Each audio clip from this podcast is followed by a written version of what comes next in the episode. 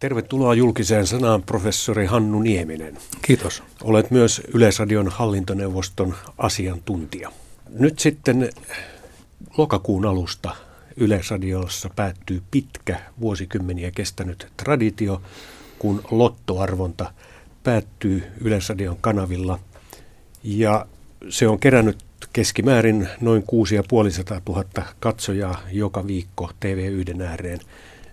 Miksi arvelet, että tämä ratkaisu tehtiin itse asiassa hyvin yllättäen kaikille toimijoillekin? Miksi viestintävirasto tulkitsi Yle-lakia niin kuin tulkitsi?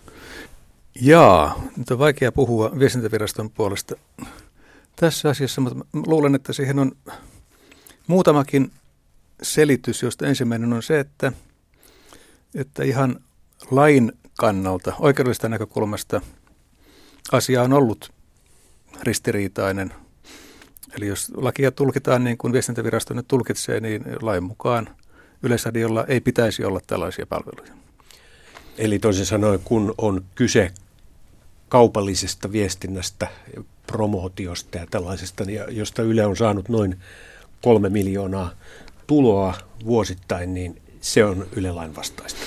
Mikäli Yle itse ikään kuin ostaisi palvelun tai maksaisi itse siitä, niin siinä ei olisi siltä kannalta ongelmaa. Toinen ongelma on sitten se, että se on oikeasti mainosta. Se ei ole pelkästään sponsoroitu ohjelma, vaan se on mainosohjelma on Veikkaus, Veikkaus Oyn tuotteiden ikään kuin mainostamiseksi. Siis toisin sanoen ymmärrät tätä jossain määrin, tätä mm. viestintäviraston päätöstä? Ymmärrän, että se on tehty nykyisen yleisradiolain pohjalta. Jos haluttaisiin, että Veikkaus säilyisi nykyisessä muodossaan Yleisradion kanavilla, niin silloin lakia pitäisi todennäköisesti muuttaa. No nythän on jo tehty päätös, että lottoarvonta siirtyy Maikkarille, MTV kolmoselle ja sitä tullaan näyttämään sitten kymmenen uutisten jälkeen, kun nyt sitä on näytetty Ylen puoli yhdeksän uutisten jälkeen kesäisin sunnuntailtaisin, mutta muulloin perinteisesti lauantaisin. Mitä, mitä ajattelet, että Hannu Nieminen, että miten tämä Ylen imako on kansalaisten silmissä nyt sitten vaikuttaako se tulee todeksi? No sanotaan näin, että Veikkaus Oyn kannalta palvelu, voidaan sanoa, että palvelu heikkenee, tai yleisön näkökulmasta palvelu heikkenee heikkenee selvästi. Yleisradin imagoon en tiedä, onko sillä paljon vaikutusta. Voi olla, että, että katsojamäärät vähentyvät ja, ohe- ja katsojavirtoja siirtyy MTVlle, mutta se on Yleisradion tehtävä sitten koittaa miettiä ratkaisuja siihen. Hmm. Kuinka paljon hallintoneuvoston piirissä on puitu tätä asiaa vai onko se nyt jo ikään kuin menneen talven lumia? No nyt on tietysti täsmennettävä, että mä olen hallintoneuvoston asiantuntija vain niissä asioissa, jotka koskevat uusien palvelujen käyttöönottoa ja niiden arviointia. Ja muissa asioissa, joissa hallintoneuvosto pyytää multa, minulta asiantuntemusta, mutta en millään tavalla ole hallintoneuvoston ikään kuin puolesta puhuja tai sen jäsen laisinkaan. Niin, aivan. Ja nyt jos ajatellaan tätä veikkaustapausta ja loton poistumista Yleisradion kanavilta, niin se on jo ikään kuin vanha asia. Se on jo vanha asia. En ole millään tavalla osallistunut sen käsittelyyn tai valmisteluun. Miten luulet kuitenkin, että se vaikuttaa tähän ilmapiiriin jatkossa, että miten tätä ylelakia tulkitaan, joka nyt sitten voisi olla jo sinunkin heiniäsi, että tuleeko tämmöisiä kiristyneitä näkökantoja joissakin muissakin asioissa siihen, että mitä Yle oikeasti saa tehdä ja mitä ei. Nyt tullaan niihin muihin mahdollisiin tekijöihin tämän veikkausratkaisun, veikkausoju-ratkaisun taustalla, joista ensimmäinen on se, että silloin kun ratkaisua ruvettiin pohtimaan, elettiin juuri Yleisradion rahoitusratkaisun kannalta tärkeitä vaiheita. Ja voi olla, että tässä osittain vaikutti myös tarve jollakin tavalla tasoittaa tai hyvittää tilannetta kaupallisten toimijoiden kannalta. Että asia sen takia nousi erityisesti esille. Toinen seikka on sitten se, että, että veikkaus toimialana kuuluu sellaiseen rahapeli bisnekseen, joka on EUn erityistarkkailussa ja sen takia sillä on, on, on olemassa ehkä enemmänkin yhteiskunnasta tilausta tällaiselle tarkalle syynille. Mä en katso, että tämä vaikuttaa Yleisradion toimintaan jatkossa tai Yleisradion lain tulkintaan väistämättä millään uudella tavalla, että tänne jälkeen oltaisiin entistä tiukempia tällaisten asioiden kanssa. Eli ei, ei ehkä ole nyt sitten odotettavissa, että kun Yleisradio on mukana erilaisissa keräyksissä, joissa on muita osapuolia mukana, niin että näitä ruvettaisiin tulkitsemaan nyt jollakin lailla tiukasti. Tai sitten otetaan vaikka ihan konkreettinen esimerkki tuo Svenska Ylen aamu-TV, josta aikanaan puhuttiinkin aika paljon, koska siinä on ulkopuolinen rahoittaja sponsor, sponsoroimassa sitä, ei toki kaupallinen, mutta kuitenkin. No ensinnäkin silloin, kun kysymys on Yleisradion omasta ohjelmatoiminnasta ja ohjelmatuotannosta, jota se itse rahoittaa omalla toiminnalla, niin silloin asia tietysti muuttuu. Ja jos ajatellaan tätä nenäpäiväkeräystä, niin kysymys on siitä, että se tehdään yhdessä useiden kansalaisjärjestöjen kanssa. Yleisradio ei itse ole siinä ikään kuin taloudellisena toimijana, vaan ohjelman tuottajana.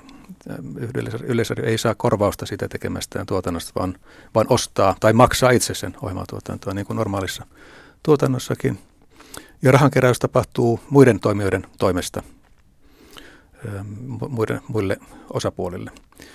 Mitä tulee sitten siihen ruotsinkielisen aamutelevisiotoimintaan, niin siinä joudutaan varmaan tutkimaan aika, on jouduttu tutkimaan aika tarkkaan sponsorointisäädöksiä, jolloin lähtökohta on se, että sponsoroitu ohjelma ei saa millään tavalla, sponsori ei saa vaikuttaa ohjelman sisältöön millään tavalla, ja toisekseen sen pitää olla taloudellisesti täysin riippumatonta yleisradion taloudesta.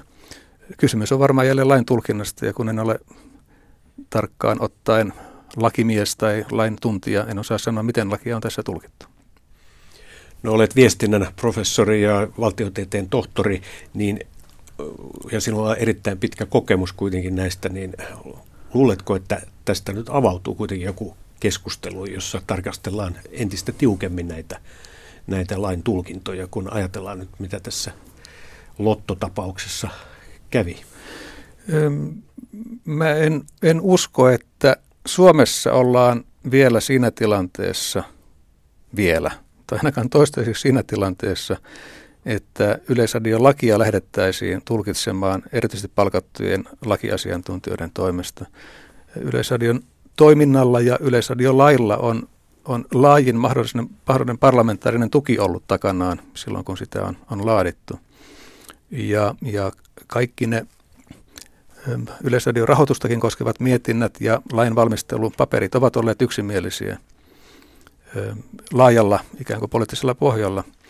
Tietenkin keskustelussa sitten on esille tullut muitakin näkö, näkökulmia, mutta se on aika luonnollista, kun lausuntoja pyydetään ja lausuntoja annetaan. Mutta viime kädessä tämä laaja parlamentaarinen konsensus on Suomessa turvannut Yleisradion toiminnan, ainakin toistaiseksi.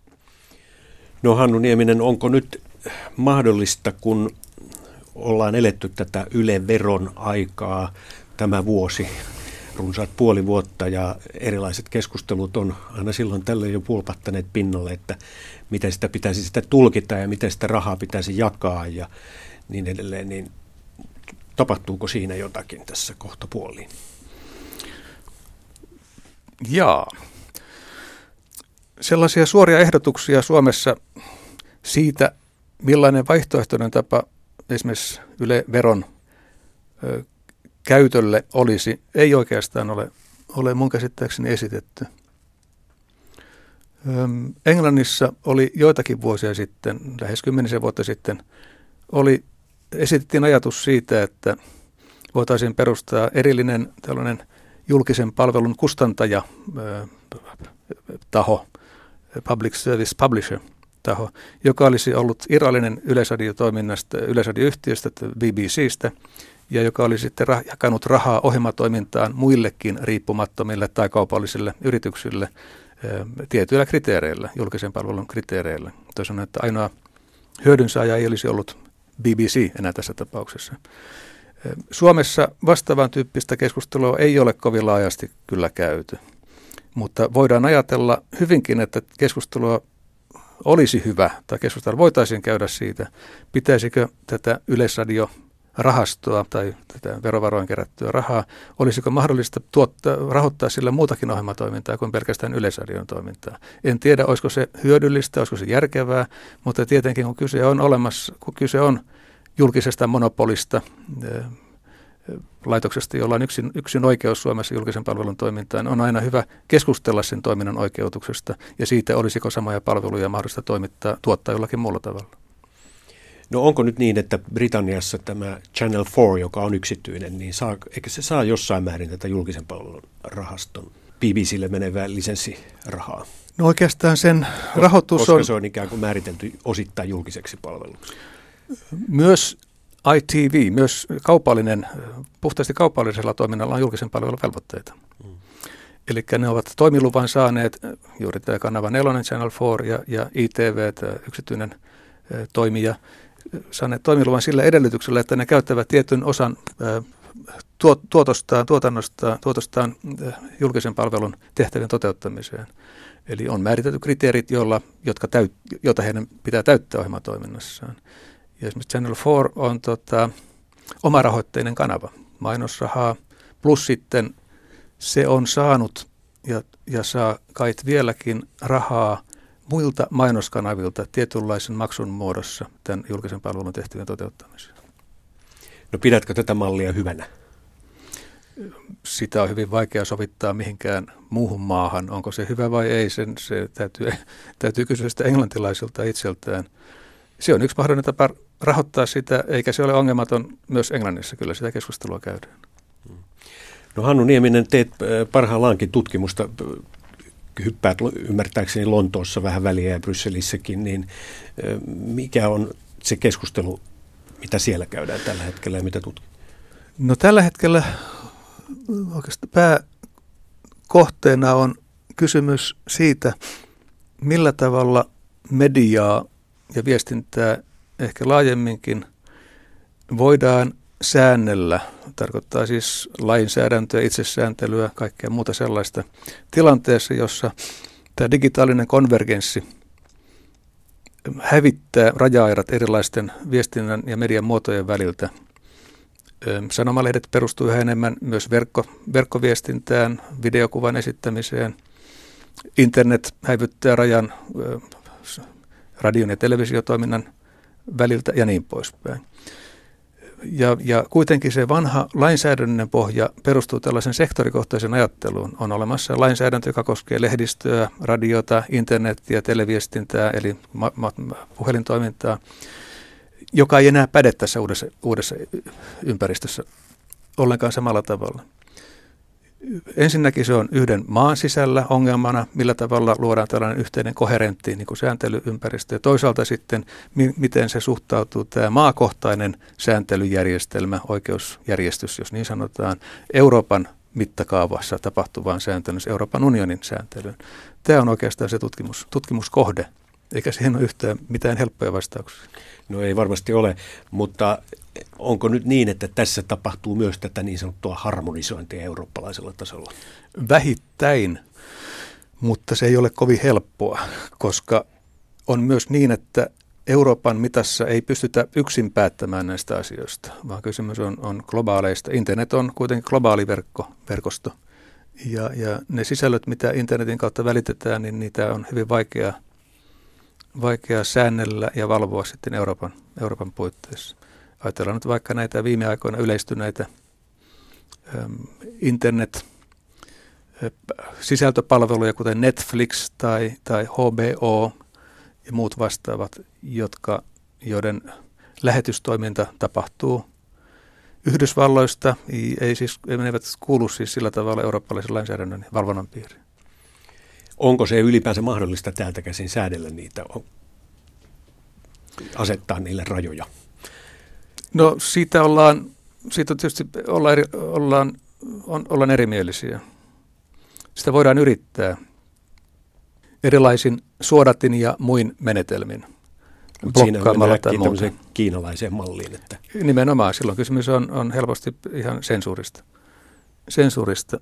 Sitten toinen malli on se, että yritetään päästä sopimus, sopimusteitse jonkinnäköiseen ratkaisuun näiden toimijoiden kanssa, millä ehdoilla ne, ne toimivat. Ja se on taas sitten hankalampi hankalampi valvoa. Ja Mut, ovatko nämä vahvat osapuolet, eh, jotka nyt markkinoille vauhdilla tulevat, niin ovatko ne halukkaita tekemään sopimuksia? No nythän on, on äm, pitkiä kiistoja on käyty esimerkiksi Googlen kanssa ja Facebookin kanssa siitä, millä tavalla ne suhtautuvat eurooppalaiseen sääntelyympäristöön. Ja juuri viime päivien aikana esimerkiksi ollaan kai Saksassa tehty ratkaisuja, jotka tarkoittaa sitä, että Googlen ja Facebookin toiminta niissä maissa pannaan erityisen veron, veron alle. ongelmahan on se, että ne keräävät mainostuloja niistä maista, joissa ne toimivat, ja ne mainostulot menevät sitten johonkin muualle, mutta eivät esimerkiksi Saksaan tässä tapauksessa. Saksalaisen viestintäympäristön ylläpitämiseen ja kehittämiseen, ja ne ovat poissa ne mainokset, mainostoiminta sitten puolestaan taas tuolta sanomalehdistöstä ja televisiosta. Hmm. Tämä on yksi, yksi piiri ja toinen on sitten tämä yksityisyyssuoja. Toisin sanoen, että, että ne keräävät koko ajan tietoja, Facebook, Google keräävät tietoja käyttäjistä ja niiden, niiden tietojen käyttäminen, käyttämistä on hyvin vaikea kontrolloida mm. kansallisissa puitteissa. Ja vielä tämä yhteistoiminta Yhdysvaltain turvallisuusviraston NSAn kanssa, josta tietysti on nyt Edward Snowdenin pilliviheltäjän jäljiltä tullut paljon paljastuksia. Kyllä, kyllä. Se on ongelma. Mikä, Hannu Nieminen, mikä on sitten julkisten yleisradioyhtiöiden, kuten Yleisradion täällä Suomessa, niin eh, rooli tavallaan suhteessa näihin amerikkalaisiin jätteihin. Kun näitä käytetään, näitä alustoja koko ajan lisääntyvässä määrin, Facebookia, Twitteriä ja tietysti Googlea paljon ja, ja monia muita, niin mi, mi, onko se julkiselle palvelulle? Tuota, no siinä niin on, joo, siinä on varmaan pari, parikin juttua, parikin asiaa, josta ensimmäinen on se, että miten ratkaistaan se, että että yleisöä, katsojia ohjataan tällaisiin yksityisiin ulkomailta johdettuihin alustoihin, keskustelu- tai viestintäalustoihin. Onko se niin kuin järkevää? Kuuluuko se julkisen palvelun yhtiön tehtäviin? Toisaalta voidaan sanoa, että yleisö on siellä. Yleisöt ovat jo siellä jossakin, jossakin sosiaalisissa medioissa, Facebookissa, YouTubessa ja muualla, jolloin se on luonteva toimintaympäristö. Se on julkista ympäristöä siinä kuin joku toinenkin. Mutta ristiriitahan siinä on, että se on sellainen ympäristö, jota, jota johdetaan ja, ja tota, hallitaan muin kuin julkisen palvelun peri, periaatteen. Se pitää vain ratkaisu pitää tehdä ja se pitää pystyä perustelemaan.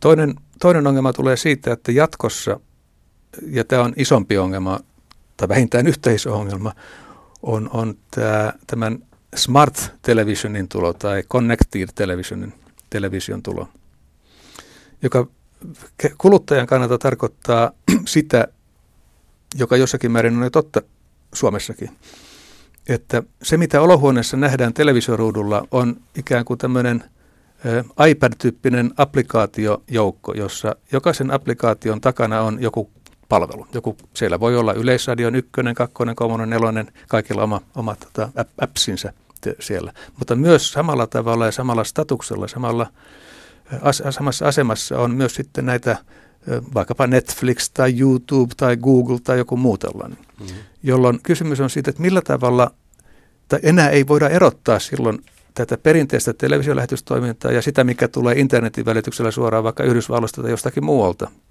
vaikkapa, vaikkapa Välimeren saarelta tai muualta katsojalla ei enää ole tavallaan kontrollia, samanlaista kontrollia tai tietoa, mitä siellä applien, appsien takana, takana oikein on.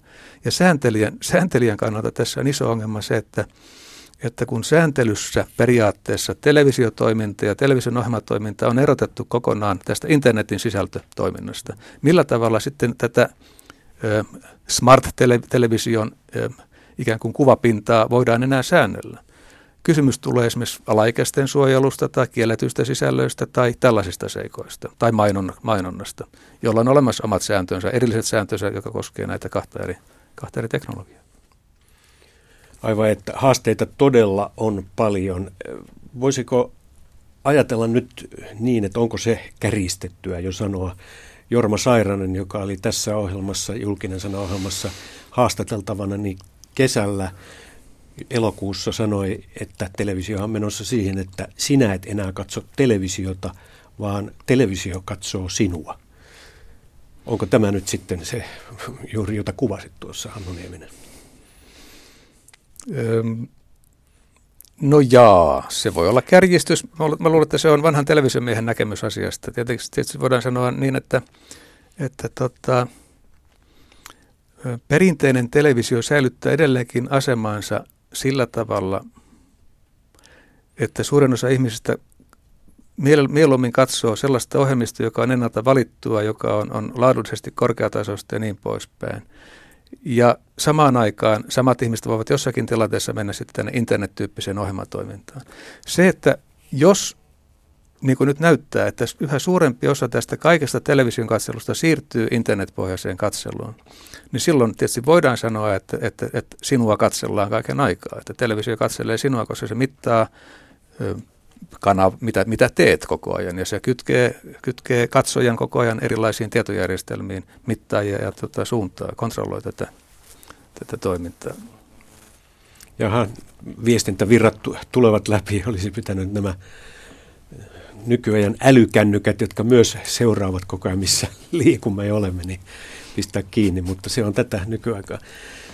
Onko, ja, tai mikä yhtymäkohta Hannu Nieminen on, on sitten, kun tämä kännykkä nyt tuli tähän keskusteluun, niin, niin näiden ekosysteemien, johon sitten nyt Nokia on häipyy tänne Microsoftin ekosysteemiin, niin Windows-maailmaan kokonaan, niin mikä merkitys niillä on julkiselle yleisradiotoiminnalle? Onko sitä linkkiä, kun puhutaan Joo, joko Apple, Applen tai Googlen mm-hmm. Androidin tai sitten tota, Microsoftin Windows-systeemistä? No voidaan ajatella kol- kolmenlaisia. Ensinnäkin niin tarkoittaa sitä, että yleisradiotoiminnan pitää mukauttaa toimintansa erilaisille ekosysteemeille, teknisille, teknisille ympäristöille, jota jo nyt tehdään tietysti, että, että periaatteessa jos vaan kaistaa riittää, niin älypuhelimilla voidaan katsoa aika monenlaisia televisiokanavia jo nyt tällä, tälläkin hetkellä. Ongelma on tietysti se, että, että kaistaa ei aina vielä tue tällaista katselua eikä kaikki televisio-ohjelmat ole, ole samalla tavalla saatavissa. Mutta jatkossa näin, näin varmaan on. Toinen on sitten se, että, että tota, nyt jo puhutaan tästä second screen, to, niin kuin kakkosruudusta, eli yhä kasvava osa television katselusta, kasvavaan osaan television katselua sisältyy myös se, että samaan aikaan katsellaan, räplätään tai selataan ä, tätä kännykkää tai mobiili, muuta mobiililiittymää, ä, mikä se onkaan, tablettia, ja joko katsotaan rinnakkaista ohjelmaa tai kommentoidaan sitä katsottavaa ohjelmaa. Ollaan Facebookissa ja keskustellaan kaiken aikaa. On siis, puhutaan tästä first screen, ensimmäisestä ruudusta ja kakkosruudusta. Ja tämä on myös näille televisioyhtiöille tämä iso, iso, iso tota, toimintatapa kysymys, millä tavalla tuetaan tätä ikään kuin kakkosruudun toimintaa. Millä tavalla katsoja sidotaan tähän vuorovaikutteisuuteen, koska se tietysti lisää sitten taas katsoja kokemusta tai elämyksellisyyttä jollakin tavalla Yleisradiollahan on myös näitä tällaisia palveluja, joissa, joissa edellyt tuetaan, rohkaistaan tähän tämmöiseen mobiili, mobiilitoimintaan. Kyllä, ja se on yksi seikoista, joka herättää jonkun verran vanhoissa ikäryhmissä erityisesti ärtymystä, että miksi koko ajan höpötetään sinne nettiin menemisestä tai Twitteriin tai Facebookiin. Miksi ei puhuta radio-ohjelmasta radio-ohjelmana ja televisio- televisio-ohjelmana. Mitä itse tästä ajattelet? Onko se No se liittyy varmaan... jo tämä Jossakin. Se tietysti herättää huomiota. Se, uskon, että se on joidenkin ohjelmatyyppien kohdalla se on jo vakiintunut muoto. Siis tiettyjen keskusteluohjelmien tai tällaisten yhteydessä se on, on vakiintunut muoto ja voi olla, että se laajentuu tästä entisestäänkin, mutta tietysti on olemassa ohjelmatyyppi, johon se ei kuulu, johon se ei so, sovellu laisinkaan. Ajankohtaisohjelmissa aikoinaan oli faksit käytössä ja puhelimet käytössä ja niin poispäin. Tavallaan se on niiden laajennusta en sinänsä näe siinä mitään pahaa. Joillekin se tuo lisäarvoa, joillekin ei. Pystyn katsomaan televisiota ilman, että itse, itse häslään Facebookissa kaiken aikaa. No professori Hannu Nieminen, olet siis Yleisradion hallintoneuvoston asiantuntija eh, siinä asiassa, että kun yhtiö joutuu pohtimaan näitä, että mitä palveluja, varsinkin uusia palveluja voidaan ottaa käyttöön. Tämä nyt sitten tuli selväksi, että kannatat jossain määrin ainakin näiden lisäpalvelujen second screenin käyttöä ja sen mukanaoloa ohjelmissa. Mutta miten muuten näet sen, että kun nyt tämä Yle-veromalli tuli voimaan tämän vuoden alusta, niin kaikki kansalaiset kokevat, että he ovat oikeutettuja nyt sanomaan ja vaatimaan Yleltä, että juuri tätä minä haluan ja verovarojeni vastineeksi. Minkälaiset paineet se on tuonut julkiselle yhtiölle? Miten olet nähnyt sen? Yleisradion hallintoneuvosto tietenkin ottaa kantaa Yleisradion toimintaan pääasiassa silloin, kun se käsittelee Yleisradion vuosittaista raporttia toiminnastaan. Eli se on se raportin kautta tapahtuva keskustelu ja sen, siihen annettavat lausunnot on se päämuoto. Se on vuosittain tapahtuva, uuden lain mukaan vuosittain tapahtuva toimintaa. Ja muuten se ottaa kantaa ja käsittelee Yleisradion asioita silloin, kun hallitus sille Yleisradion hallitus sille asioita tuo esiteltäväksi tai se hallintoneuvosto katsoo itse tärkeäksi ottaa jotakin asioita, asioita esille.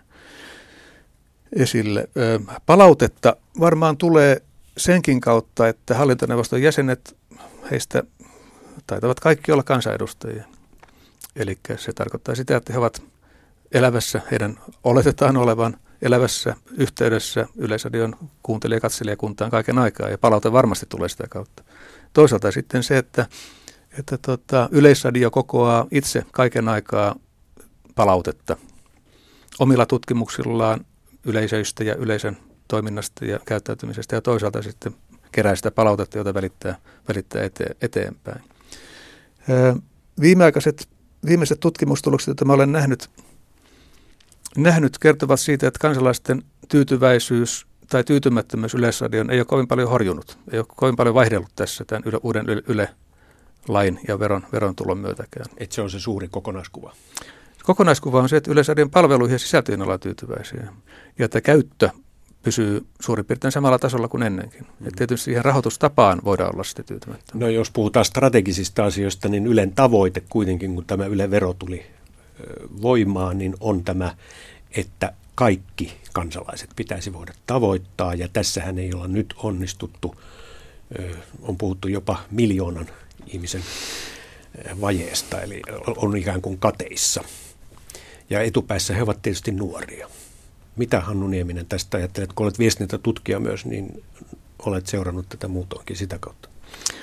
Nuorten osalla on, on varmasti tämä tavallaan katoaminen tutkimuksen näköpiiristä on kaikissa näissä valtamedioissa, perinteisissä medioissa on, on fakta. Eli nuoret, huolimatta siitä, että television katselu on yleisesti ottaen jonkun verran lisääntynyt, niin nuorempien katsojaryhmien keskuudessa se, ei pidä, se on vähentynyt. Radion kuuntelussa sama. Radion kuuntelu on pysynyt suurin piirtein samalla tasolla kuin ennenkin, mutta nuortempien osalla se on vähentynyt. Jos sanomalehdistä kärsii siitä vielä enemmän enemmän tästä. Eli tämä nuoriso on kadonnut näiden perinteisten medioiden näköpiiristä ihan riippumatta siitä, onko se yleisradio vai joku muu oikeastaan. Ja tota, se tietysti viittaa siihen, että tämän median rooli tässä tota, yleisessä yhteiskunnassa elämässä on muuttunut kovasti. Et, et, et, nuoret harrastavat jotakin muuta, YouTubea tai Facebookia tai jotain muuta sellaista ei voi sanoa, että heidän median käyttönsä olisi vähentynyt, vaan se on muuttanut, muuttanut muotoon. Yleisradion ikään kuin painopistealueena on nyt ollut jo jonkun aikaa tämä nuorten ikäryhmien uudelleen tavoittaminen. Ja siitä, millä tavalla siinä tullaan onnistumaan, niin sitä varmaan sitten voidaan pidemmällä tähtäimellä kertoa, mutta tämä on se yleistrendi on siis kulkea tätä vastaan. Nuoris, nuoret eivät niinkään seuraa näitä, näitä tuota, perinteisiä välineitä. Mitä ajattelit siitä, että jos nuoret seuraavat kaiken sieltä erilaisten uusien verkkojen kautta, niin onko sille tiedollisesti merkitystä, kun ajatellaan julkisen palvelun yleisradiotoiminnan kannalta?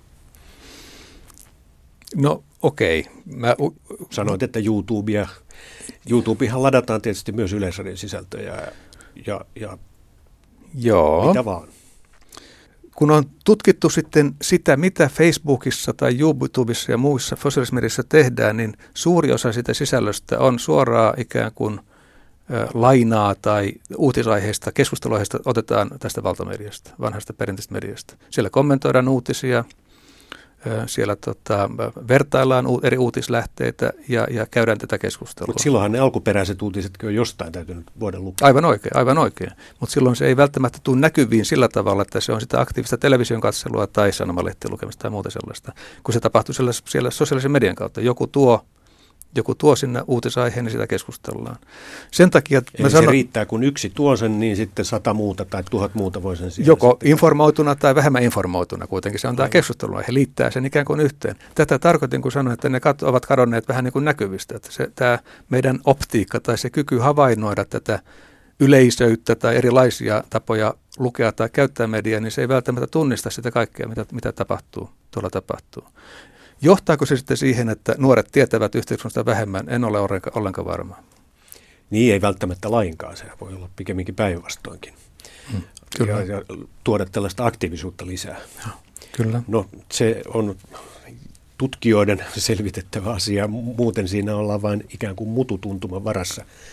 Mutta Hannu Nieminen, Nyt sitten kun puhutaan näistä uusista tavoista, millä tavoitetaan nuorempiakin ikäryhmiä, sitten kun Yleisradio pyrkii tekemään näitä appseja, applikaatioita, joista oli jo puhetta, niin voi olla, että joku poliitikko, jopa entinen hallintoneuvoston puheenjohtaja saattaa sanoa, että se ei enää kuulu Yleisradion tehtäviin tehdä tällaista appsia. Mitä tästä ajattelet?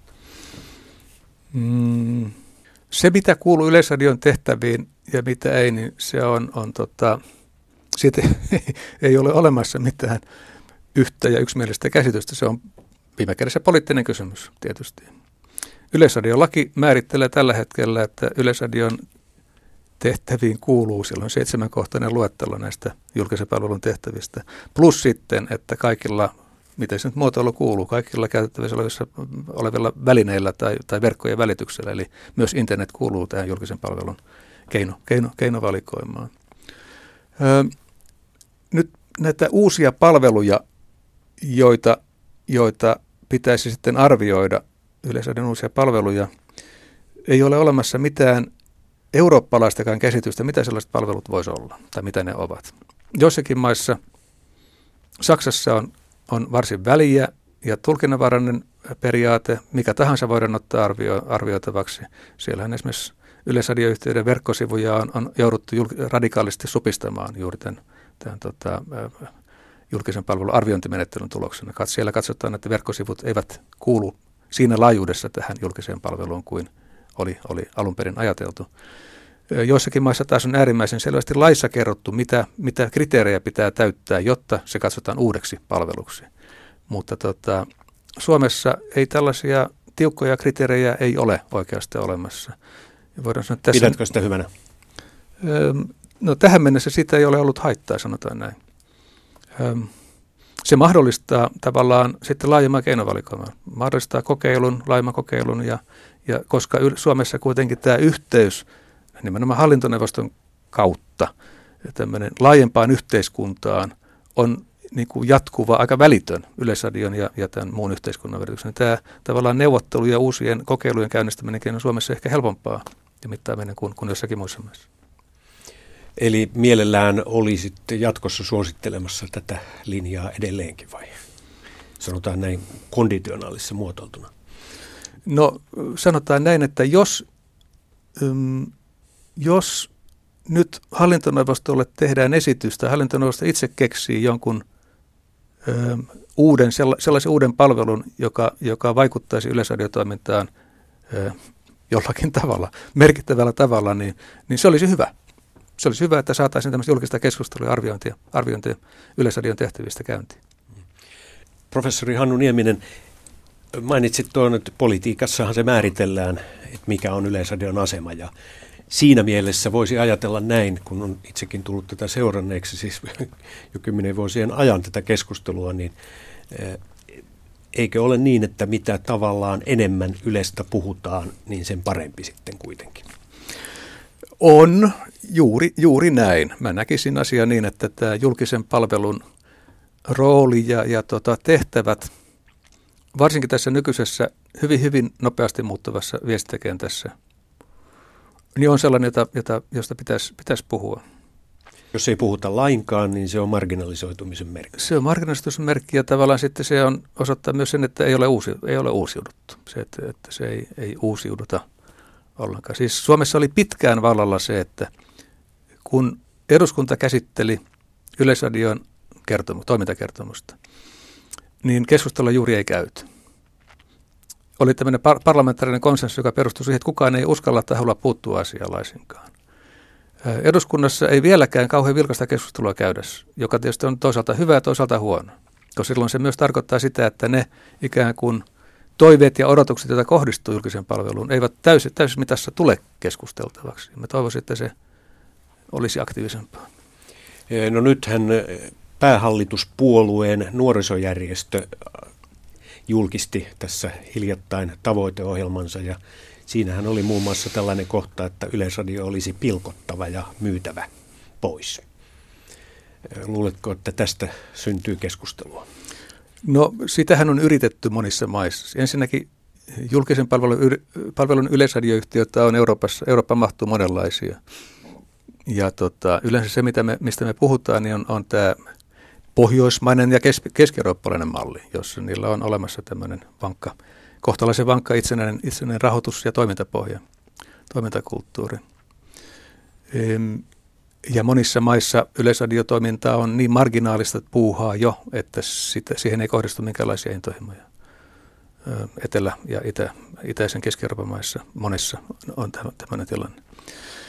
Viimeksi tätä yksityistämispuuhaa on yritetty Tanskassa, jossa TV2, kakkoskanavaa yritettiin myydä, mutta kukaan ei ostanut. Samaten siellä on yksityistetty toinen Yleisradion radiokanava ja siitä käytiin iso, iso poru. Mä en tiedä, mikä sen tilanne tällä hetkellä, tällä hetkellä on. Öm, eli tällaisia tota, pilkkomisyrityksiä on, on kuitenkin aika vähän. Sen sijaan toimintaedellytysten kaventamista on, on pyritty ikään kuin toteuttamaan useammissa maissa vähentämällä rahoitusta, määrärahoisuuksia ja niin poispäin. Hollannissa on tästäkin esimerkkiä. Useimmissa maissa kuitenkin sen yleisradiotoiminnalla on sen verran vankka tämmöinen historiallinen ja, ja tota, kulttuurinen pohja, että, että yritykset ikään kuin muuttaa radikaalisti sen toimintaa, eivät tahdo oikein onnistua. Että se on, niin kuin Suomessa totesin, täällä on niin laaja parlamentaarinen konsensus tästä yleisradiolaitoksesta, joka takaa sille tietyn jatkuvuuden, niin kuin tämä rahoitusratkaisukin osoittaa. Että, että kovin helppoa sellaiset yritykset eivät, helppoja eivät, huolimatta tästä suuresta muutoksesta, eivät ole olleet, enkä usko, että ne kauheasti tulee menestymään. Suomen nykyisen hallituksen piirissähän on ollut keskustelua, että jos tämä indeksikorotus ikään kuin, joka tähän yleveroon sisältyy tai voidaan sisällyttää, sehän ei ole mikään automaatti, niin kuin jossakin on annettu ymmärtää, mutta jos, jos sitä indeksikorotusta ei tietysti tehdä, niin silloin se tarkoittaa sitä, että yhtiö joutuu vetämään kustannukset alas ja silloin tulee parin prosentin säästö ehkä joka vuosi vähintä pakkosäästö. Mitä luulet, tuleeko tästä poliittista vääntöä? Voi varmasti tulla. Se on asia, johon, johon sitten hallitus pystyy eduskunnan tuolla, tuolla tarvittaessa puuttumaan. En tiedä, se voi olla, että, että se tulee olemaan jatkossa poliittinen kysymys. Pitää kuitenkin muistaa, että tällä yleisradion lailla rahoitusratkaisulla – lain, siis lain hengen mukaan se indeksikorotus ikään kuin kuuluu tähän pakettiin. Se on se lain henki. Jos sitten taas poliittisesti päätetään, että se, se tilanne on muuttunut, niin se on, se on, se on toinen asia. Mä näen ongelmalliseksi tässä keskustelussa sen, että, että tota, yleisradio ikään kuin pidetään jollakin tavalla syyllisenä tähän sanomalehtien suuren ahdinkoon. Tai se yritetään ikään kuin panna vastuuseen sanomalehden suurista ahdingosta. Sen sanomalehtien levikki laskee, mainostulot putoaa ja niin poispäin. Ja mä en usko, että Yleisradio on tässä ikään kuin se päävastuullinen, päävastuun kantaja siitä. Kyllähän se liittyy ihan muihin tekijöihin. Ja voidaan pikemminkin kysyä, että eikö silloin kun, kun tällä kaupallisella viestinnällä menee huonosti ja se ei kykene toteuttamaan sitä omaa julkisen palvelun tehtäväänsä, eli uutistoiminta, journalistinen, korkeatason journalismi, eikö silloin ole entistä tärkeämpää se, että meillä on olemassa sellainen taho, joka, jolla on resursseja toteuttaa se, paikata sitten sitä mahdollista vajetta. En sano, että se välttämättä on nykyisen kaltainen yleisradio. Totesin, että voi olla muitakin tapoja toteuttaa julkista palvelua muilla keinoilla, mutta näen itse, että se on yhteiskun, iso yhteiskunnan tehtävä, joka yleisradio-toiminnalla on tässä mielessä. Eli et näe, että täällä lehdet voittaisivat mitään sillä, että yleisradiolta kiellettäisiin tiettyjen verkkopalveluiden tuottaminen maakunnissa esimerkiksi tai, tai tuota, niin myös valtakunnallisesti? No, nythän on esitetty myös ajatuksia, Mikael Pentikäinen esitti ajatuksia yhteistyöstä maakunnallisella tasolla yleisöiden ja, ja paikallisaluelehtien kanssa. Ne on kiinnostavia kysymyksiä, joita varmaan kannattaa aika avoimesti pohtia. Onko siinä jotakin mahdollisuuksia siihen toimintaan, koska intressit ei välttämättä ole ristikkäisiä. Eli sinä et haluaisi torpata sitä, vaan jatkaa siitä. Rakentavaa keskustelua ilman muuta kannattaa kaikista näistä keinoista käydä. No professori Hannu Nieminen, kansalaiset ovat siis nyt Yle-veron maksajina. Me varmasti molemmat maksamme sen 140 euroa vuodessa, mikä on se maksimisumma. Ja sitten tämä koetaan ikään kuin omaksi. Olet tutkinut mediaa ja demokratiaa paljon ja eurooppalaista julkista tilaa. Niin miten näet, että tämä nyt sitten kehittyy jatkossa tuleeko yhä kovempia vaatimuksia ikään kuin kansalaisryhmien taso, taholta, että me haluamme tätä ja tota ei saa tehdä? Joo, se on hyvin paljon mahdollista. Siis tämä kehitys, joka on yleensä eurooppalaisella tasolla käynnissä, tämä polarisaatio, erilainen, erilainen yhteiskunnan polarisaatio, varmaan tuo esille näitä ryhmäintressejä entistä voimakkaammin. Ja silloin vahvimmat ryhmät tietysti saa äänensä paremmin aina kuuluviin kuin, kuin heikommat ryhmät. Tämmöinen kansallinen konsensus, jota, jota Pohjoismaissa pitkään elettiin, niin se ei enää samalla tavalla ikään kuin toimi tuolla mediankaan maailmassa, vaan mä luulen, että tässä tullaan tällaiseen tilanteeseen, tilanteeseen kyllä. Ja se asettaa yleisarjoyhtiöille tietysti entistä enemmän haasteita. Viittasit itse, itse äsken siihen, että yleisradio ei tavata kaikkia, että se ei vielä ole ikään kuin kaikille. Ja, ja siinä on varmaan juuri tämä kysymys siitä, millä tavalla näitä erityisryhmiä kyettäisiin tavoittamaan sillä yhteisellä agendalla tai jollakin tavalla yhteisen varjon piiriin. Onko se mahdollista? Mä en tiedä, koska tavallaan erityisryhmät on, juuri kuten totesin, niin tämä polarisaatio tarkoittaa, että yleisöt saattaa kapseloitua, en sano sirpaloitua, vaan kapseloitua ehkä sitten entistä enemmän. Se on haaste. Siis tarkoitat kapseloitumisella sitä, että eivät ole sitten ikään kuin tavoitettavissa. Eivät ole tavoitettavissa. He, heillä on joku oma, niin varmasti esimerkiksi maahanmuuttajaryhmät hän on perinteisesti tunnettu siitä, että he katsovat vaikka satelliitti-TV-välityksellä oman entisen kotimaansa asioita. Kyllä. Eivätkä välttämättä Suomen asioita. Kyllä, kyllä näin. Juuri, juuri tällainen, tällainen kehitys, kehitys on. Sitten toisaalta nuorempien ikä, ikäryhmien tavallaan kulttuurinen erottautuminen on, on toinen asia, että millä tavalla se miten, on, onko sellais paluu, onko, en sano paluuta yhtenäiskulttuuri, vaan onko sellaisia ö, ikään kuin muotoja, jotka, jotka tarjoaisivat mahdollisuuden näille – näille tota, eriytyville ryhmille ikään kuin nähdä itsensä suurempana, osana suurempaa kokonaisuutta. Meillähän on tämmöisiä isoja tapahtumia, siis kyllähän Yleisradio edelleenkin kokoaa itsenäisyyspäivän juhlat, kaksi miljoonaa, yli kaksi miljoonaa ihmistä katsoo niitä, olympiakisat, jalkapallon ja niin poispäin. Et on, on olemassa tällaisia tapahtumia, jotka hetkittäin kokoaa ihmisiä, jotka tavallaan luo sen symbolista avaruutta, jotka tavallaan kantaa tietyn aikaa. Mutta onko, onko mahdollista ja onko arventa demokratian kannalta olisi hyvä, että meillä olisi olemassa tämmöinen ikään kuin kuitenkin jonkinnäköinen jatkuva, pysyvä käsitys jostakin isommasta kokonaisuudesta, johon kaikki kuuluvat, kuten siis kansallinen julkinen tila esimerkiksi. Kansallinen julkinen tila, tämä on julkisen sanan varmaan aika hyvä lopetuslause mutta minkälainen se kansallinen julkinen tila olisi? Mikä on, onko, kun ei ole eurooppalaista julkista tilaa, niin häviävätkö kansalliset julkisetkin tilat? Eivät.